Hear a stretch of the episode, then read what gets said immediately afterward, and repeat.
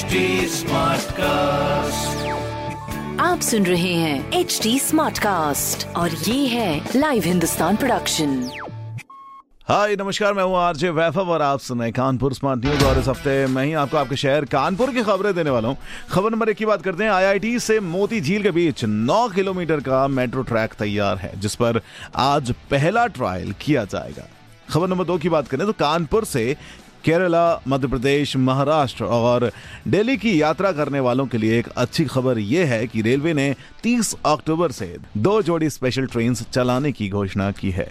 वहीं खबर मतीन की बात करें तो शहर में जाम की समस्याओं से निजात पाने के लिए आउटर रिंग रोड का काम अब और भी तेज़ी से चलाया जाएगा, जिसके लिए एनएचएआई ने स्टेट गवर्नमेंट से सहमति भी ले ली है। तो ये थी कुछ खबरें जो मैंने प्राप्त की हैं हिंदुस्तान अखबार से। अगर आपका कोई सवाल है तो ज़रूर पूछिए हमारे सोशल मीडिया हैंडल है फेसबुक इंस्टाग्राम और ट्विटर के लिए at the rate H T smart cast और ऐसे ही पॉडकास्ट सुनने के लिए लॉग ऑन करें W W W dot H T smart cast dot com पर। आप सुन रहे हैं एच टी स्मार्ट कास्ट और ये था live Hindustan production smart Smartcast.